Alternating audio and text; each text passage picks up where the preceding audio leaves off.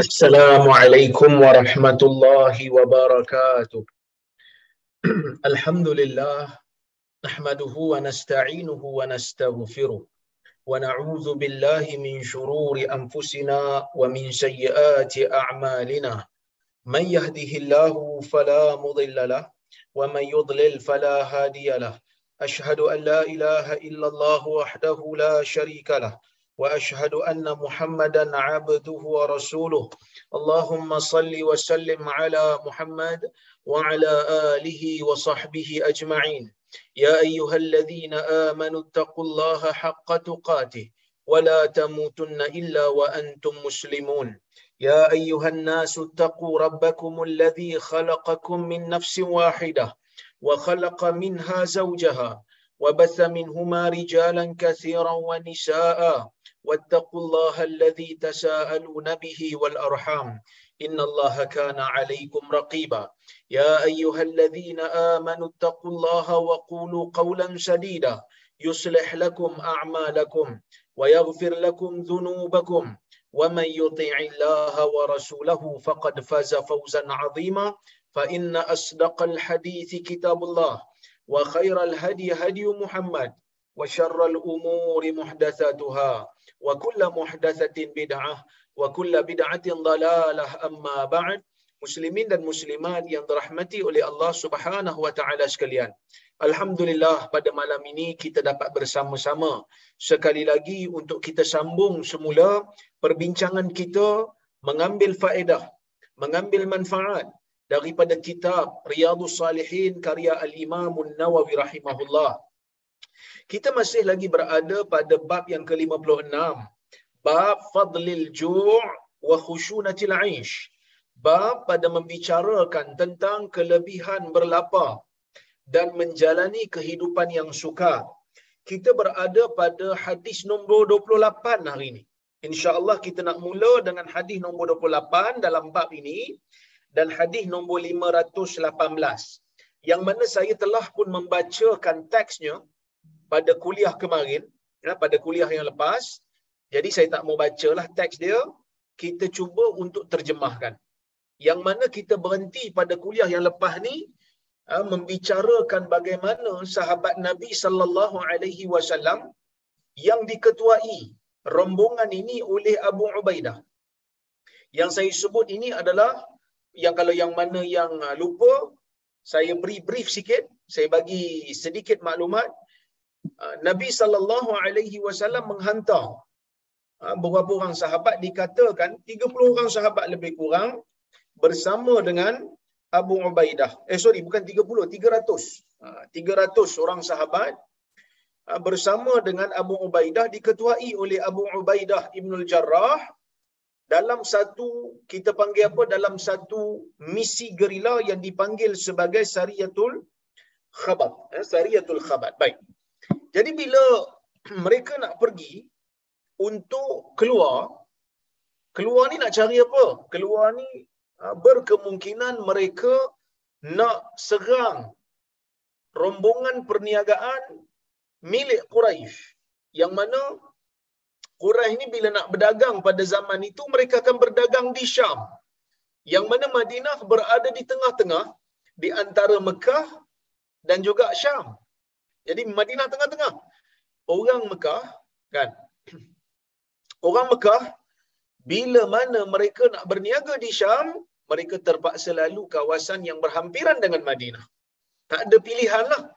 Jadi pada ketika itu berkemungkinan Nabi sallallahu alaihi wasallam ya mengarahkan para sahabat untuk me, kita kata apa merentas ataupun kita kata pangkas rombongan ini rampas harta-harta mereka kerana mereka ini harbi. Apa itu harbi?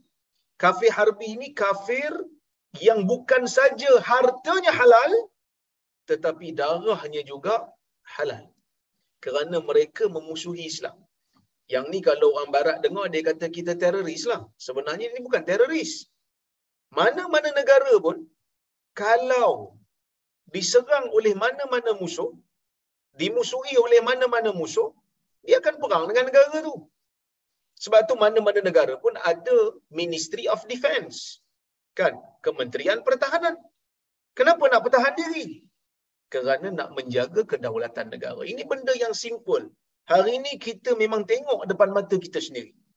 Maka Nabi SAW setelah pindah ke Madinah, Nabi adalah, walaupun tak adalah Nabi wujudkan Ministry of Defence tu tak adalah. Kerana pemerintahan Nabi sallallahu alaihi wasallam di Madinah ini pemerintahan yang simple. Rakyat pun bukannya ramai sangat, kehidupan pun tidaklah rencam. Jadi tak ada keperluan lah untuk bina kementerian pada zaman itu. Jadi apa yang Nabi SAW lakukan? Sahabat-sahabat yang mampu, sahabat-sahabat yang mempunyai kekuatan, yang tidak cacat, yang ada kemampuan, maka uh, di perintahkan untuk keluar berjihad. Jadi tentera Madinah itu terdiri daripada penduduk-penduduk Madinah. Ha, tentera Madinah itu terdiri daripada penduduk Madinah itu sendiri. So Nabi pun bekalkan mereka dengan tamar. Kan? Nabi masukkan tamar di dalam bekas kulit, mereka pun bawa. Mereka makan. Kan? Jadi bila mereka makan, diberikan sebiji-sebiji tamar kepada setiap seorang, Itulah yang mereka makan.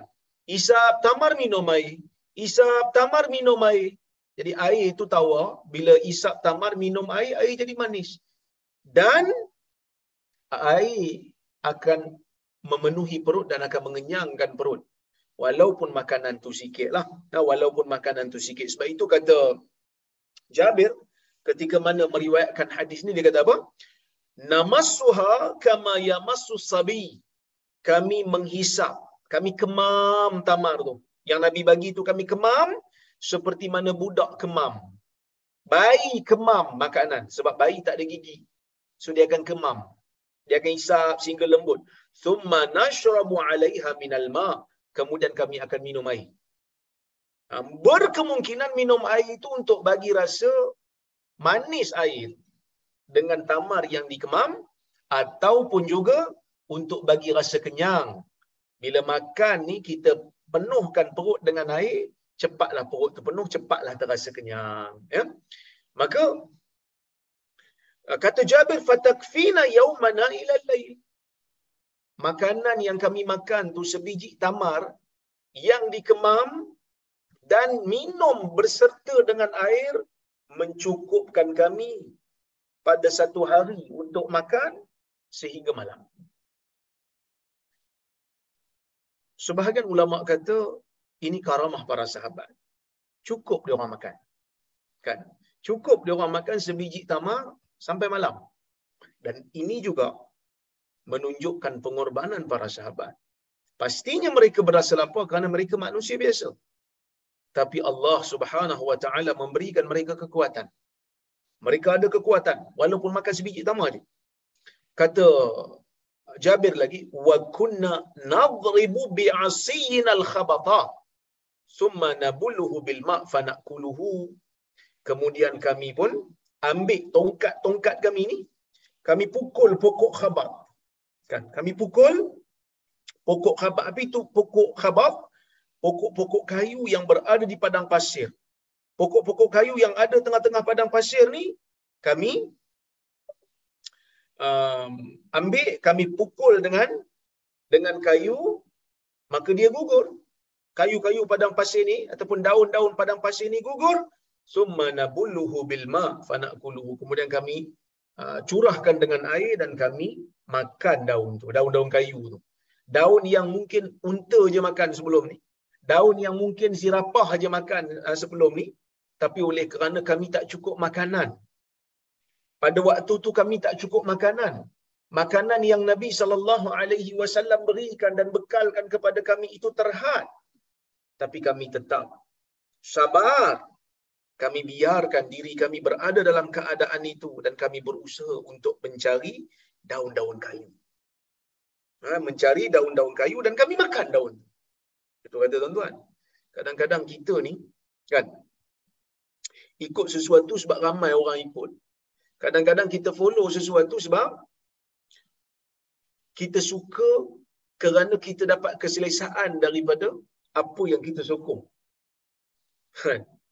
Tapi sahabat Nabi sallallahu alaihi wasallam sokong sesuatu kerana kebenaran.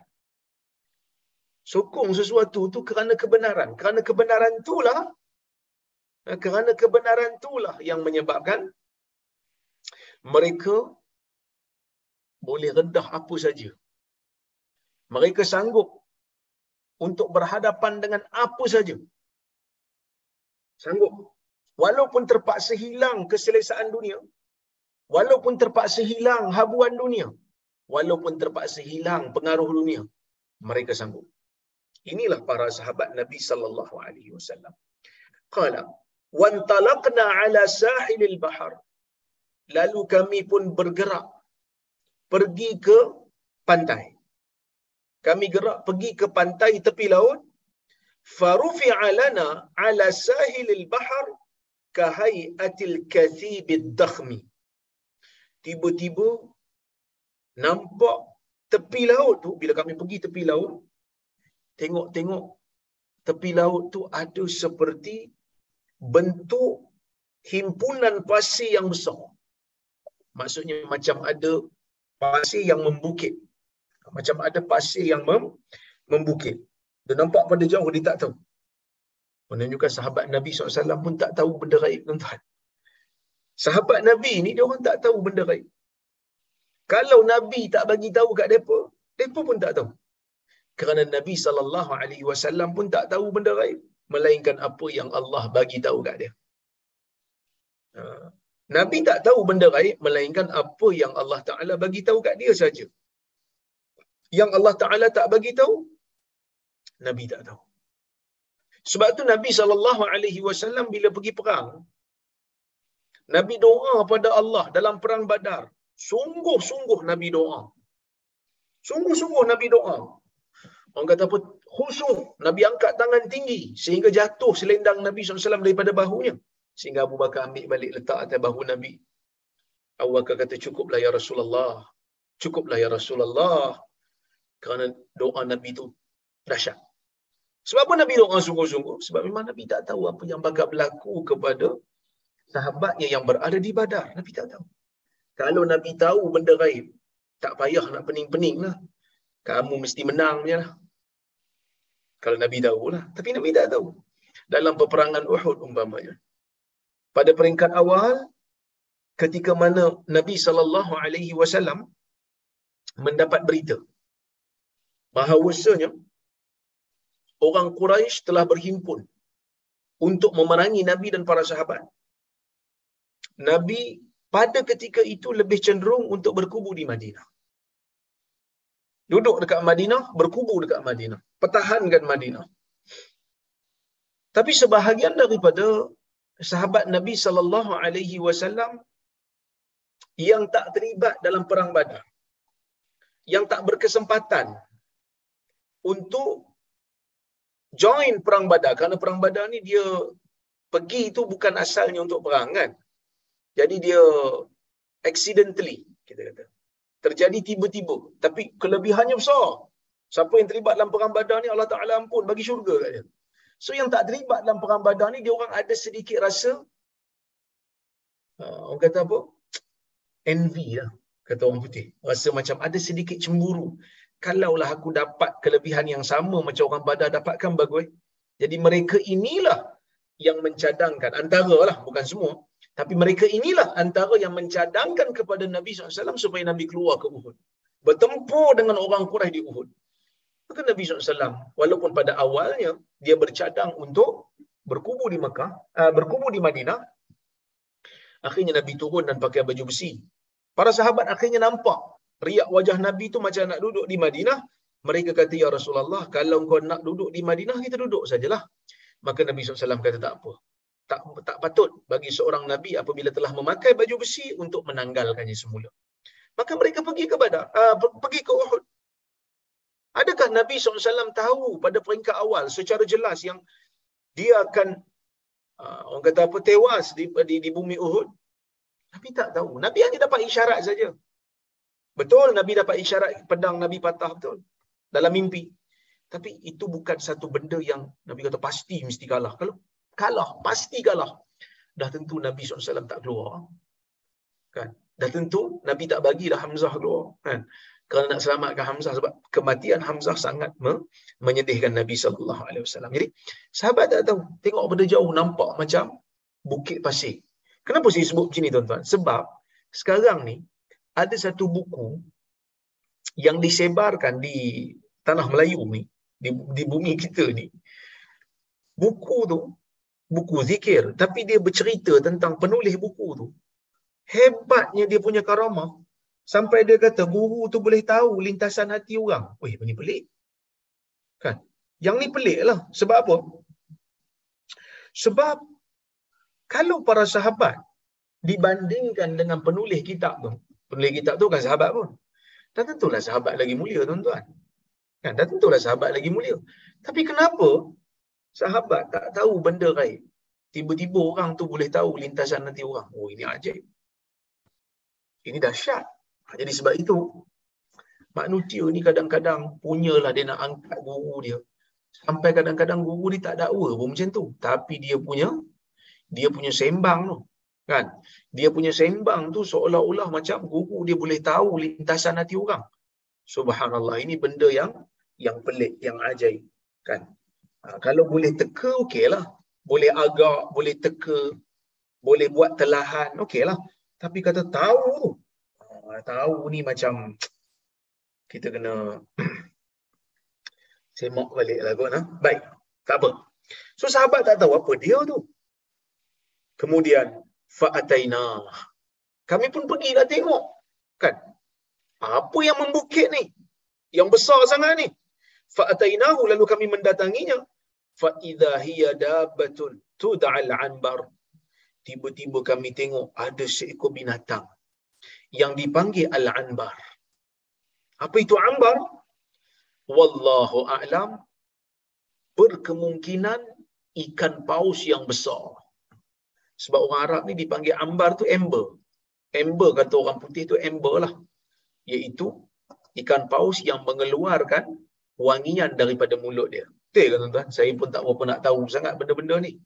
Dikatakan perfume amber ni merupakan perfume antara yang paling mahal lah. Ah, yang keluar daripada mulut paus. Kita tak tahu lah betul ke tak orang kata uh, muntah paus kan? Hmm.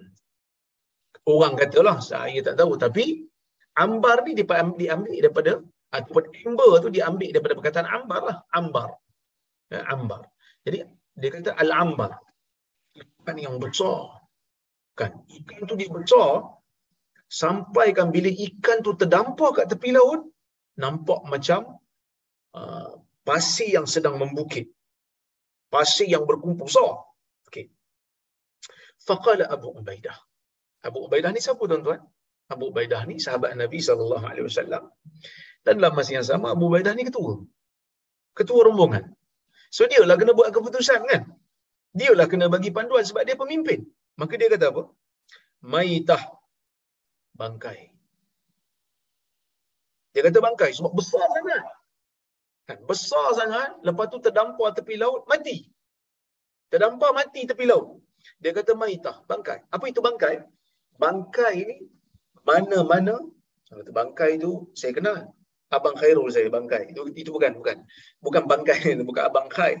Bangkai ni maksudnya haiwan yang mati tanpa sembelihan syar'i. Tak disembelih secara syar'i atau bangkai. Ayam kena langgar kereta. Ayam mati lemas. Lembu lemas. Lembu korban banjir. Lembu korban tsunami. Ini semua bangkai. Binatang-binatang yang mati tanpa sembelihan yang syar'i, kita namakan dia bangkai. Maidah. Dan bangkai ini benda yang diharamkan oleh agama. Tak dimakan. Allah Ta'ala sebut dalam Quran, Hurrimat alaikumul maitatu waddamu wa lahmul khinzir. Diharamkan ke atas kamu bangkai, darah dan juga daging khinzir. Bangkai haram, darah haram, daging khinzir haram. Okey. Jadi bila Allah Ta'ala haramkan bangkai, so Abu Ubaidah dia buat keputusan dia, kata ni bangkai, tak boleh makan. Tak boleh makan ni. Kemudian dia kata, Tumma qal. Kemudian dia kata pula, La, bal nahnu rusulu rasulillah sallallahu alaihi wasallam wa fi sabilillah wa qad turirtum fakulu eh tak tak tak tak dia kata mula dia kata bangkai ni tak boleh makan eh tak tak tak bal nahnu rusulu rasulillah bahkan kita adalah wakil kepada Rasulullah kita adalah utusan Rasulullah SAW. Rasulullah hantar kita. Wa fi sabilillah dan kita berada di jalan Allah. Kita datang sini bukan nak buat maksiat. Kita datang sini bukan nak happy-happy. Kita datang wakil kepada Nabi sallallahu alaihi wasallam. Kita ni wakil Nabi dan kita berada di jalan Allah fi sabilillah. Wa qad turirtum dia kata dan kamu berada dalam keadaan darurat. So Allah Taala sendiri sebut dalam Quran, "Faman itturra ghaira baghin wala 'ad fala ithma alayhi." Sesiapa yang berada dalam keadaan darurat dan dia tak melampau dan dia tidak melakukan dosa, fala ithma alayhi. Maka tidak ada dosa ke atasnya. Maksudnya apa? Maksudnya memang betul bangkai ini haram pada asalnya. Tapi ya, kalaulah dalam keadaan darurat tiba-tiba dia nak pergi makan benda yang haram yang mana tak ada makanan lain dah selain daripada yang haram tersebut tak ada makanan lain yang ada cuma yang tu saja tak ada pilihan dia pun maka dia boleh makan benda tu ghaira baghin wala'at ya dia makan tu dalam keadaan tak berlebihan. Ha, dan dia pun bukan sedang buat maksiat. Dia tak makan sampai kenyang. Alang-alang boleh makan babi ni ustaz. Kita makan sampai kenyang. Kita enjoy. No lah, tak boleh lah. Kan? Ha, dia kata bukan senang ustaz. Saya masak. Betul-betul bagus. Man. Saya letak kicap betul-betul. Saya masak kicap.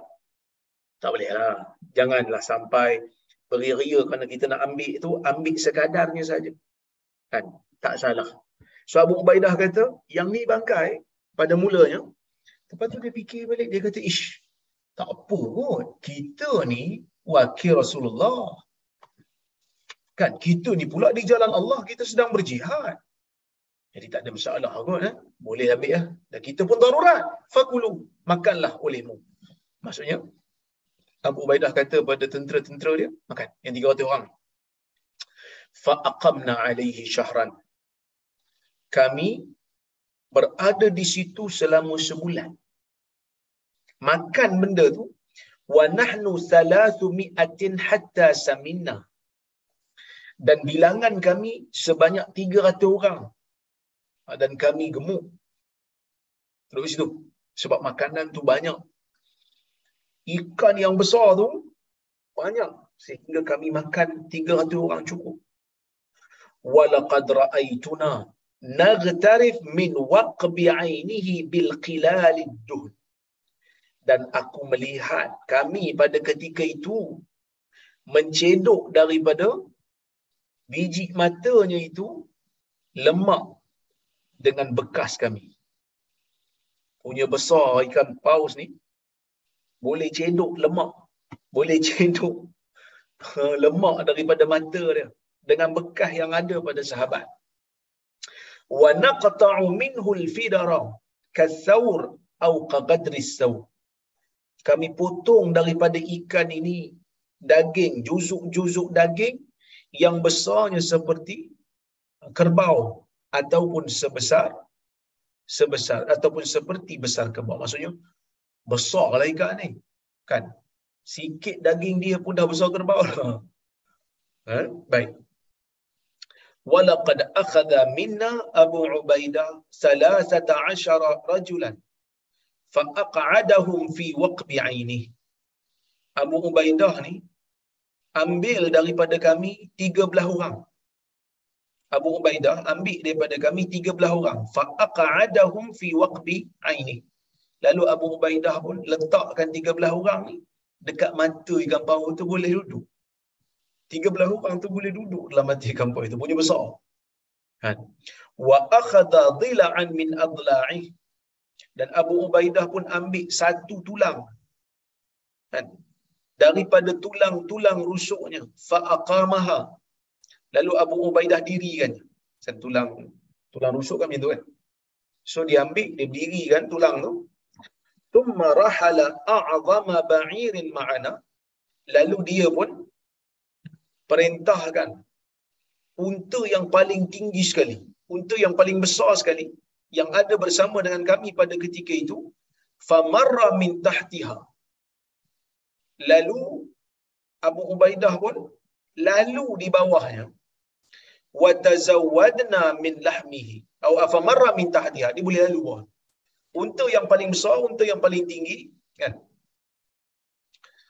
Ah, lalu. Di bawah apa ni tulang rusuk tu lepas. Celun lah kata orang Perlis celun. wa tazawwadna min lahmihi wa syaiq lalu kami pun ambil lah buat bekalan lemak dia tu. Ha, kami ambil lemak-lemak dia tu buat wasyaiq ya untuk dikeringkan ha, supaya boleh tahan lama kan falamma qadimna al-madinah ketika mana kami sampai di Madinah ataina Rasulullah sallallahu alaihi wasallam kami pun pergi jumpa dengan Rasulullah SAW. Fadhakarna dhalikalah. Lalu kami pun cerita kepada Nabi SAW apa yang berlaku. So, sahabat ni bila sampai je dekat Madinah, biasanya dia akan jumpa Nabi lah. Kan? Dia akan jumpa Nabi. So, bila jumpa Nabi, dia cerita lah. Ya Rasulullah, dulu dekat tengah-tengah padang pasir, waktu kamu hantarkan kami pergi. Kan? Untuk pangkas ekonomi orang-orang Quraisy dengan kita merampas harta-harta mereka, kami dalam keadaan makanan tak cukup. Tengok tepi-tepi laut, dok ada satu ekor ikan paus yang sangat besar.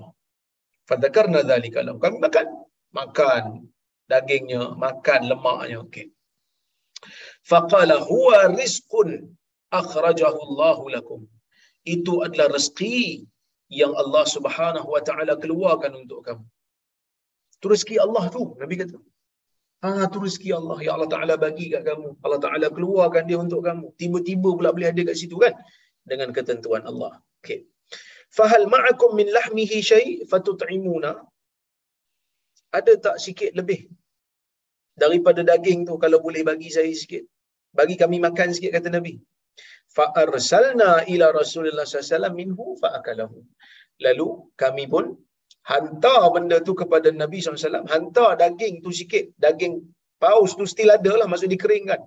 Masih ada, kami bagi kepada Nabi SAW, fa'akalahu. Lalu Nabi SAW pun makan. Okay. Tuan-tuan dan puan rahmati Allah oleh Allah Subhanahu wa taala sekalian. Ada beberapa faedah yang boleh kita ambil daripada hadis inilah. Ha, yang pertama, ha, yang pertama kita nak tengok dari sudut hukum mana-mana tentera yang nak pergi untuk buat apa-apa misi Nabi sallallahu alaihi wasallam tunjukkan mesti ada pemimpin, mesti ada ketua. Yang ni saya dah sebut dulu. Bukan kata nak pergi perang saja.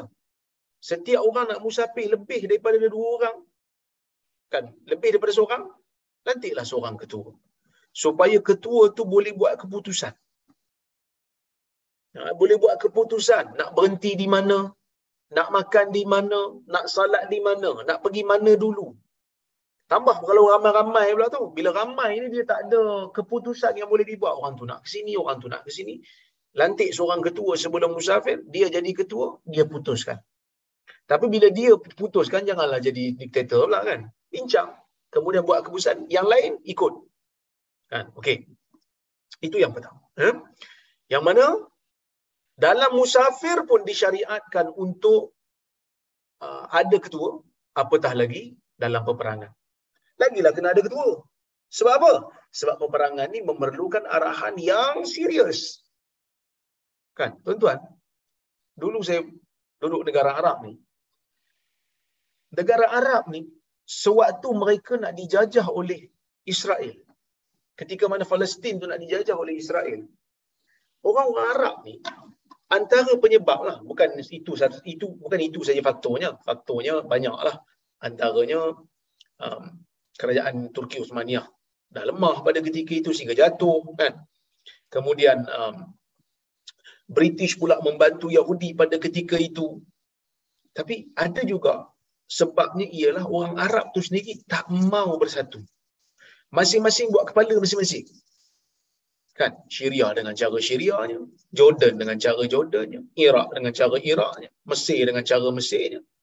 Jadi dia orang tak sekata. Dia orang tak ada satu ketua yang boleh ditaati oleh semua tentera. Mungkin orang kata apa? Ah, ketua ada tapi ketua kecil-kecil. Yang mana kalau beri arahan tu dia tak selari, dia tak seimbang, dia tak synchronize dengan yang lain. Itu di antara penyebab jugalah. Kenapa orang Arab pada ketika itu tak boleh menang lawan Israel. Okey. Itu dari sudut dunia lah. Takdir Allah. Kita memang kata ini takdir Allah lah. Eh? Baik. Kemudian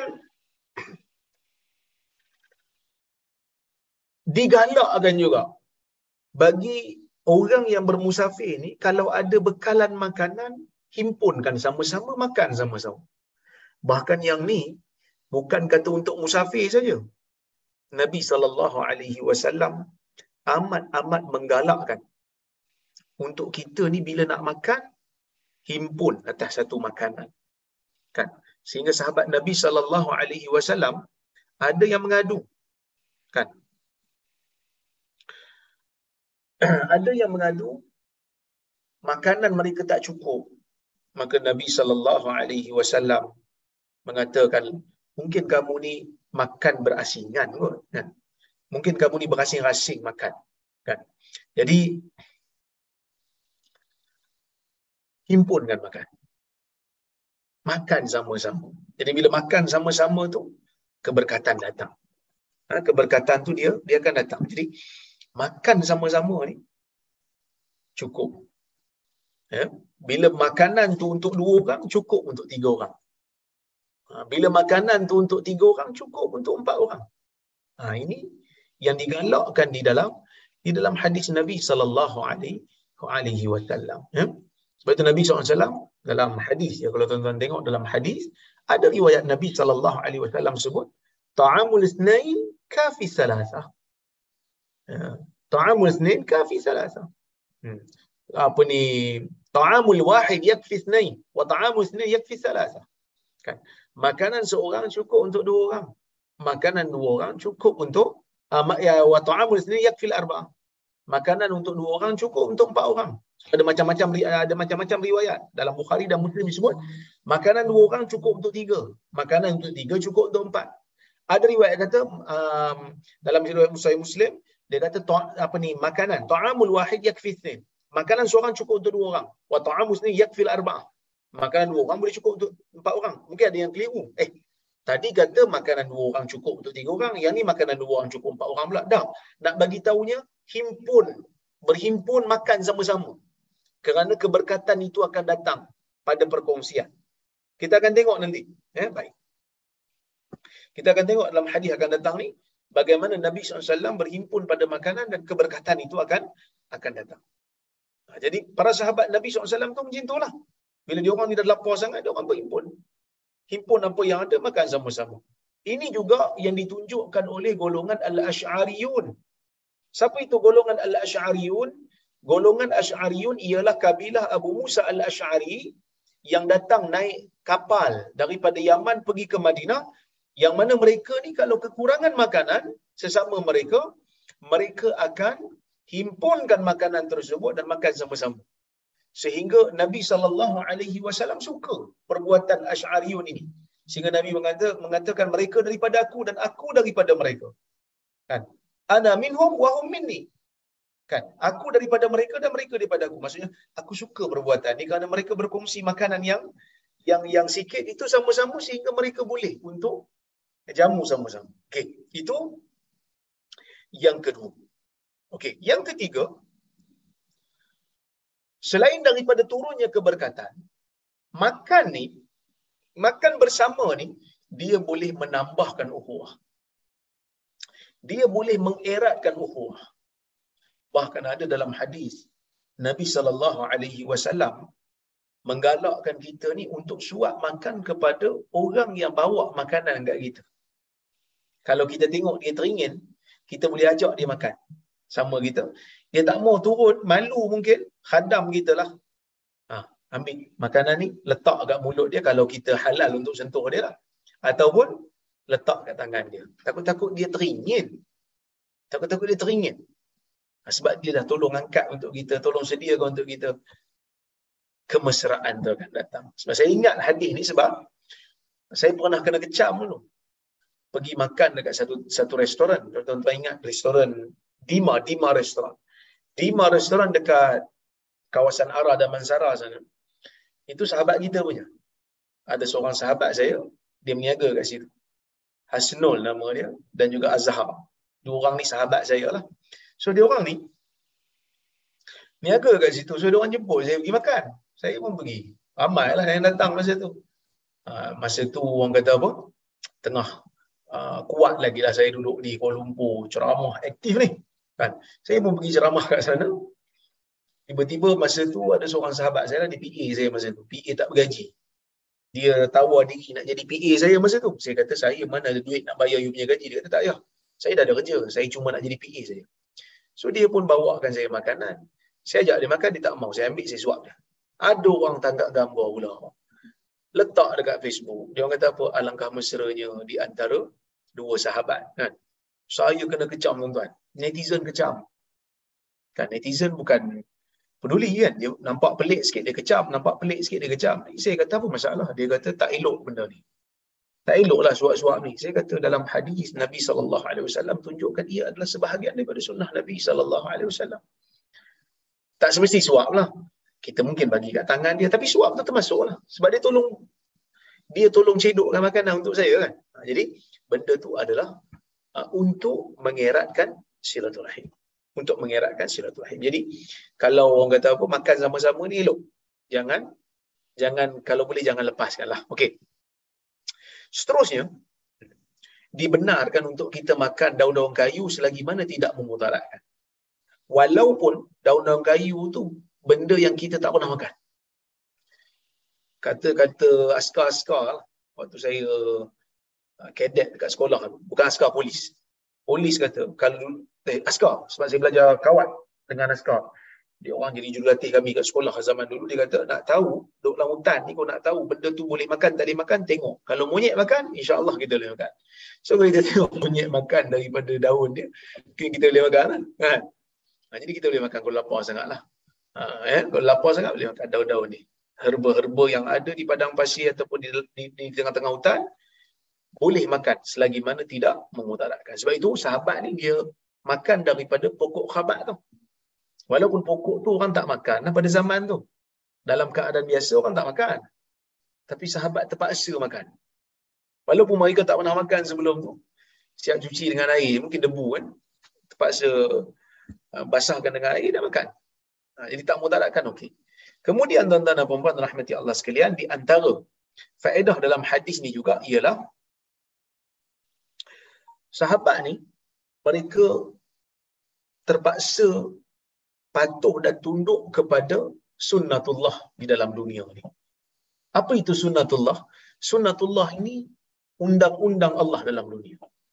Allah Ta'ala memperjalankan dunia ni dengan kaedah. Dengan undang-undang. Dengan peraturan. Apa dia? Siapa yang makan kenyang. Siapa yang berlari letih. Siapa yang tak minum dahaga. Itu sunnatullah. Kan? Hmm. Jadi, bila sahabat ni pergi bermusafir, panas tengah-tengah padang pasir, mereka terasa lapar dan mereka cari makanan. Ini saya cerita ni sebab ada golongan-golongan sufi sebahagian lah, bukan semua. Golongan sufi yang kadang-kadang duk buat cerita yang pelik-pelik ni. Dia kata, Tok Guru saya, setahun tak makan.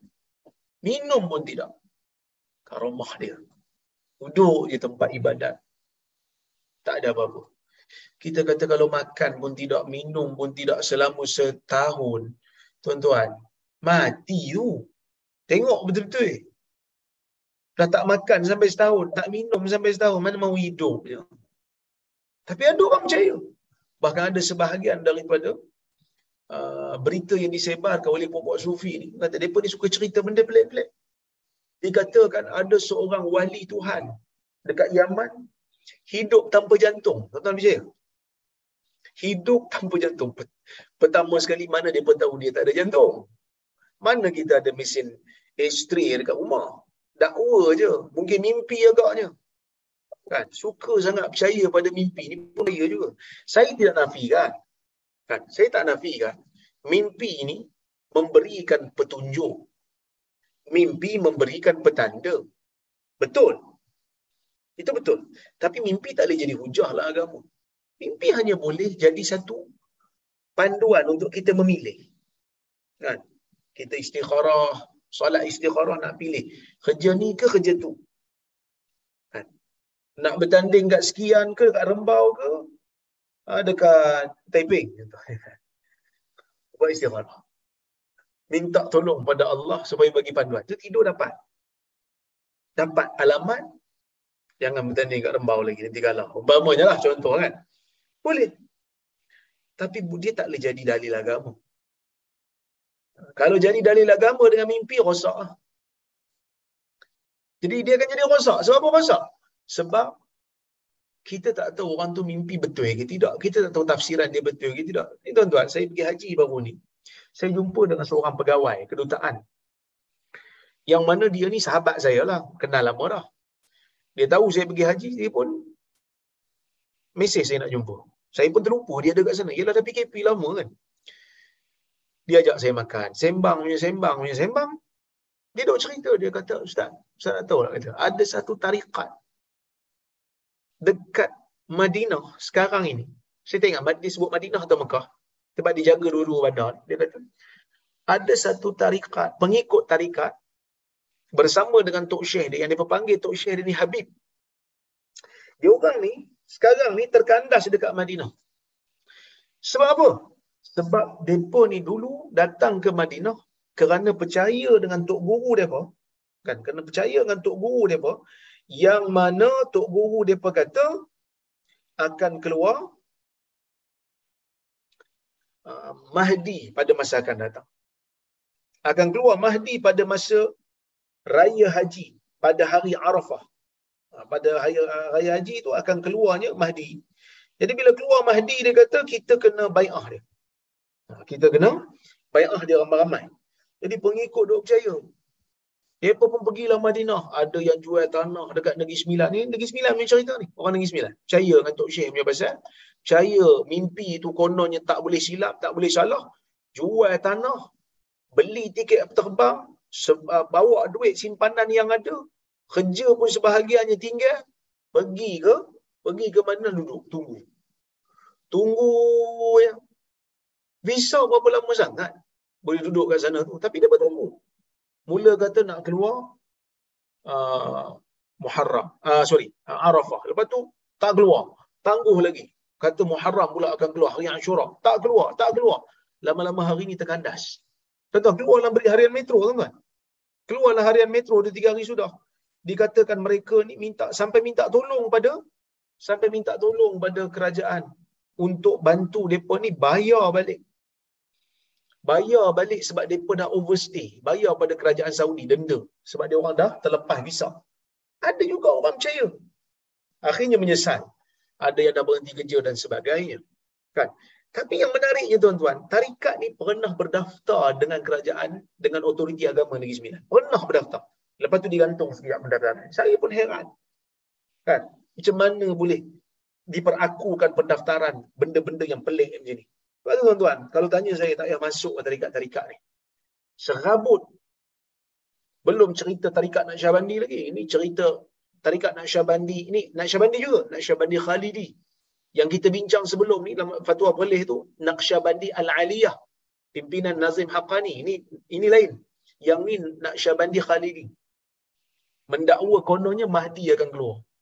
Nak Syabandi yang um, apa ni uh, orang kata apa Nazim Haqqani lagi hebat.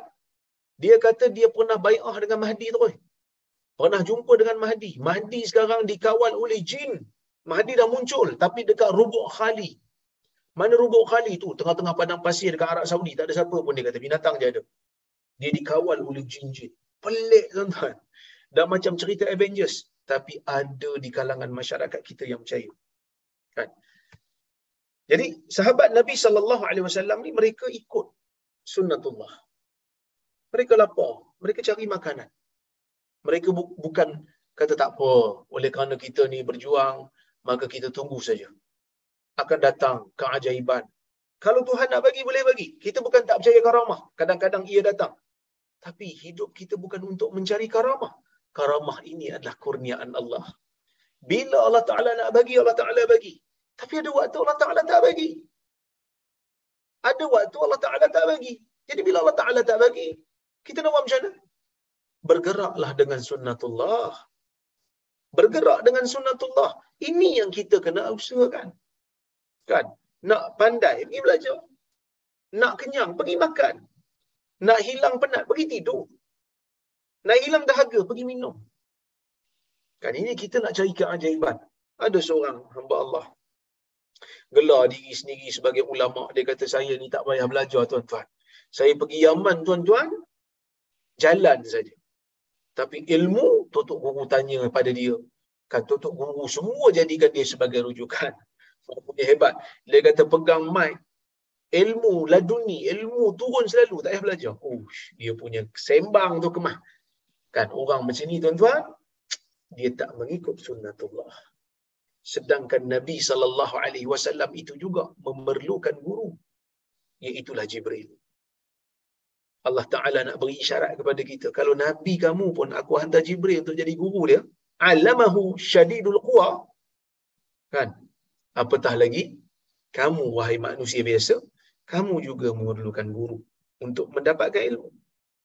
Nabi itu perlu membaca untuk mendapatkan wahyu. Kamu juga perlu membaca. Walaupun Nabi tak boleh baca kan. Disuruh untuk mengikut Jibril. Kerana itu tata cara untuk berilmu. Mesti melalui pembelajaran. Mesti melalui proses. Ini benda yang kita kena tahu. Okay. Kemudian tuan-tuan dan puan yang dirahmati oleh Allah Subhanahu Wa Taala sekalian. Allah memberikan para sahabat ini kelebihan rezeki yang mereka tak sangka. Yang mereka tak sangka-sangka. Asalnya mereka ingat macam bukit pasir. Tapi akhirnya ia adalah rezeki yang sangat-sangat besar untuk mereka sehingga cukup untuk mereka makan. Walaupun bilangan mereka itu 300 orang. Walaupun bilangan mereka itu 300 ini. Orang kata apa? Ah, balasan daripada sifat takwa yang mereka tunjukkan. Mereka sanggup walaupun makanan tak banyak mereka sanggup. Allah Taala ganti dengan yang lebih baik. Karena Allah Subhanahu wa taala menyebutkan wa may yattaqillaha yaj'al lahu makhraja wa yarzuquhu min haitsu la yahtasib. Sesiapa yang bertakwa kepada Allah, yaj'al lahu makhraja. Allah akan jadikan untuknya jalan keluar. Wa yarzuquhu min haitsu la yahtasib. Allah akan memberikan rezeki kepadanya daripada jalan yang dia tak sangka-sangka. Kadang-kadang kita rasa dunia ni sempit, Allah Taala bagi jalan keluar. Kadang-kadang kita rasa dunia ni dah memang tak boleh dah nak buat apa-apa. Dunia aku ni habis dah. Tuhan bagi bantuan dekat dia. Ini semua keajaiban-keajaiban dunia yang Allah Subhanahu Wa Taala berikan kepada kita. Kalau kita bertakwa. Sebab itu kita jangan takut. Nak gadaikan prinsip tak perlu. Nak buat benda yang Allah Ta'ala larang tak perlu. Tak perlu. Kerana yang memberi rezeki bukan manusia. Yang memberi rezeki Allah. Para sahabat selalu cakap ketika mana di, digertak oleh Hajjaj bin Yusuf al-Thaqafi untuk Hajjaj bunuh mereka kalau mereka tak taat. Apa kata sahabat? Apa kata Anas? Kalau aku tahu nyawa aku di tanganmu, wahai Hajjaj. Dah lama aku sembah kamu. Begitu hebat dia orang ni. Kan? Begitu hebat dia orang ni. Jadi sebab itu, Allah Ta'ala berikan mereka rezeki yang tidak disangka-sangka. Kan? Okey, baik. Kemudian tuan-tuan dan puan rahmati Allah sekalian, uh, Islam juga membenarkan umat dia untuk makan bangkai jika tidak ada pilihan dan mudarat akan datang jika tak ambil. Ini yang dipanggil sebagai keadaan darurat. Bukan darurat yang Tan Sri Muhyiddin Yassin buat dulu. Kan kita kan pernah darurat sebelum. Dia kata saya mengumumkan darurat. Yang tu darurat politik. Ada juga yang buat lawak lah. Bila Tan Sri Muhyiddin umum darurat je, Tuanku uh, Tuanku Agong perkenan eh, dulu yang Maha Mulia Agong perkenan untuk darurat dia kata dulu masa saya belajar darurat ni boleh makan babi. Dah boleh makan babi ke sekarang ni? Tak itu darurat politik. Darurat uh, parlimen yang tu tak boleh makan babi lagi. Haram lagi makan babi. Haram lagi minum arak. Yang mana yang kata darurat boleh ni? Darurat yang kalau kita tak ambil boleh menyebabkan nyawa kita hilang. Ataupun anggota badan kita hilang. Dan itu darurat lapar sangat tak makan boleh jadi mati dan boleh ambil bangkai sekadarnya bukan ambil lebih sekadar sebab kaedah mengatakan ad-darurat tuqaddar biqadariha darurat itu dikadarkan dengan sekadarnya dan adakah uh, ikan itu bangkai? Dah, ikan bukan bangkai. Dah kenapa Abu Ubaidah kata bangkai? Abu Ubaidah pada peringkat awal dia berijtihad. Ijtihad tu apa Ustaz? Dia cuba untuk merumuskan hukum daripada ilmu yang dia ada dan dia cuba apply dengan apa yang dia sedang lihat. Tu ijtihad. Kan?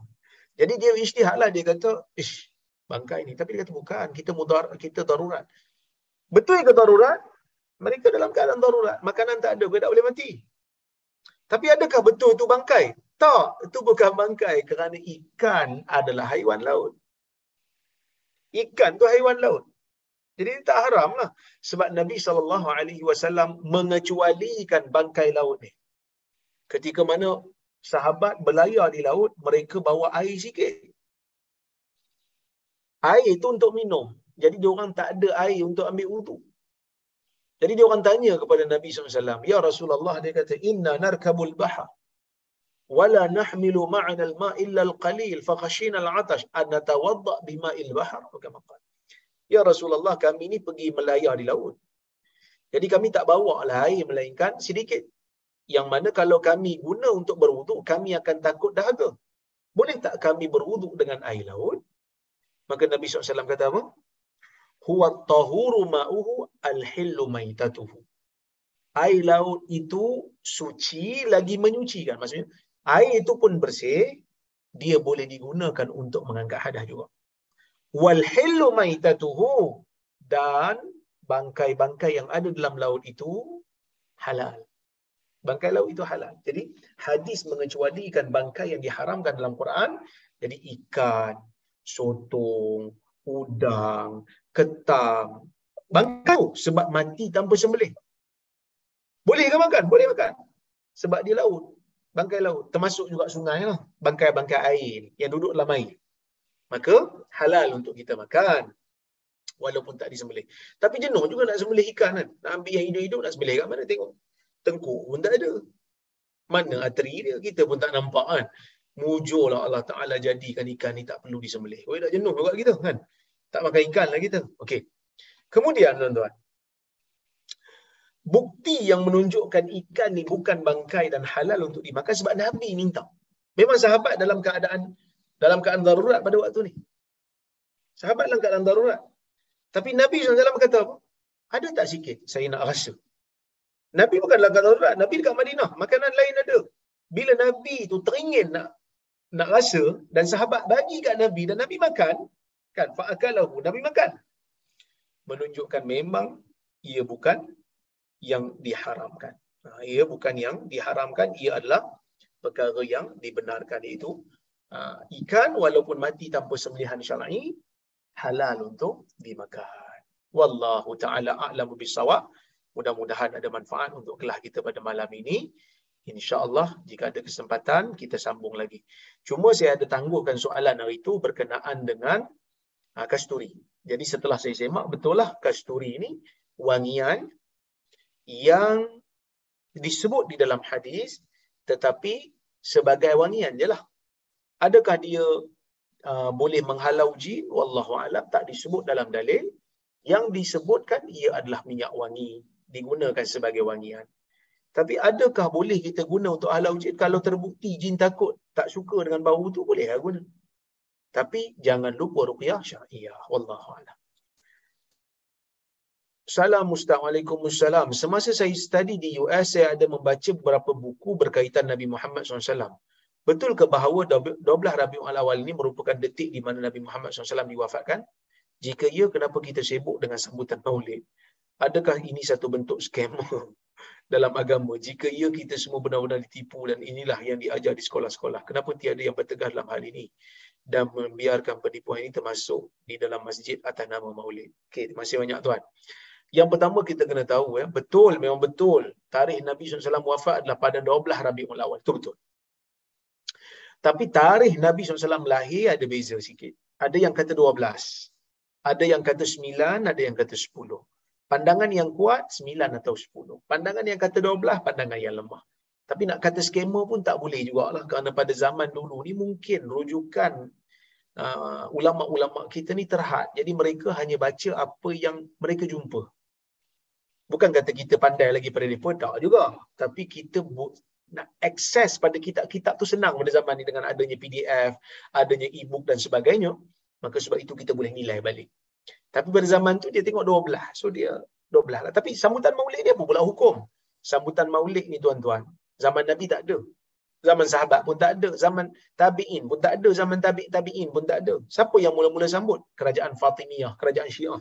Dialah mula-mula sambut. Tapi boleh ke tak kita sambut ni Ustaz? Ulama berbeza pendapat. Al-Imam Syatibi mengatakan ia bid'ah. Al-Imam Fakihani mengatakan ia bid'ah. Mereka larang, mereka siap kata lagi orang yang sambut maulid ni orang yang kuat makan, nak makan je kerja.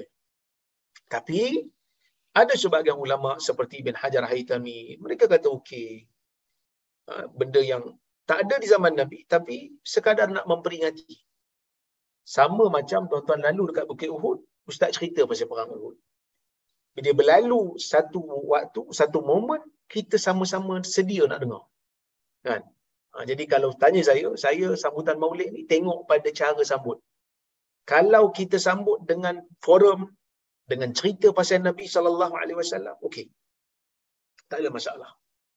Tapi kalau kita duk tawaf kubur, buat solat khusus, ada bentuk khusus yang ni bidah lah. Wallahu a'lam. Ha? Baik.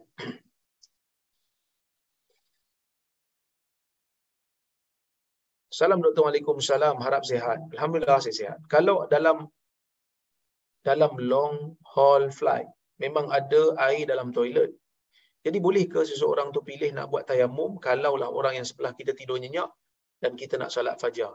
Uh, tak boleh. Tayamum dalam keadaan air tak ada ataupun tak boleh guna air kerana mudarat. Kalau kita kejut dia tak ada mudarat. Jadi kita kejut je lah dia. Kan? Kita kejut je dia, kita nak pergi toilet, nak ambil wudu. Is anyone else having issue with their audio? Suara saya okey ke tuan-tuan? Saya tengok suara saya okey. Suara yang dekat uh, device Haji Shah pun ada masalah. Ah, okey, baik.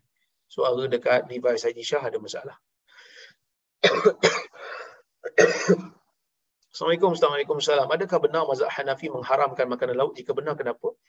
Uh, Hanafi membenarkan ikan. Tapi mereka tidak benarkan um, sotong, udang dan sebagainya kerana mereka faham bangkai laut yang dibenarkan itu hanya ikan. Uh, selain daripada ikan, mereka tak benarkan kerana ada ada riwayat. Cuma riwayat tu ulama beza pendapat. Ada yang kata kata-kata Nabi, ada yang kata uh, kalam sahabat. Itu uhillat lakum uh, maitatan wa daman. Dihalalkan bagi kamu dua dua jenis bangkai dan dua jenis darah. Apa dia? As-samak wal jarat.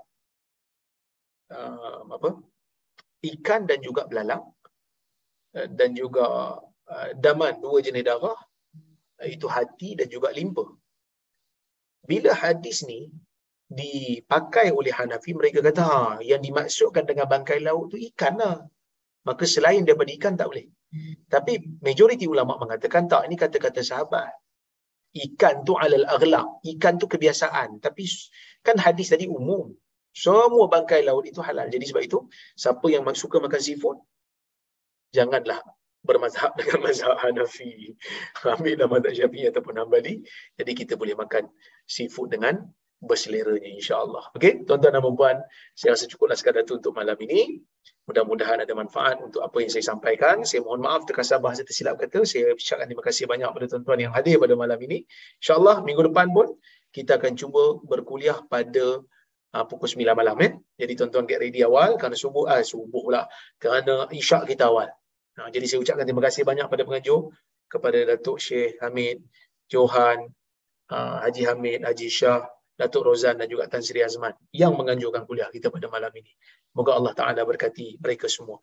Ha, saya mohon maaf kalau terkesan bahasa tersilap kata aku lu qawli hadha wa wa lakum. Assalamualaikum warahmatullahi wabarakatuh.